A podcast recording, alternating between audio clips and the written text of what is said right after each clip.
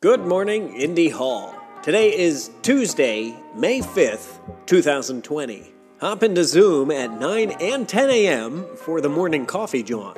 And join Anea at 5 p.m. for online craft corner. Here's something useful for today. Today's a good day to clean your desktop a little bit. Put those files in folders. Do you really need all those .dmgs? No, seriously. What do they do? Do you need those? Thanks for today's tip, Emma. Here's something a little less useful. You know, every time I think.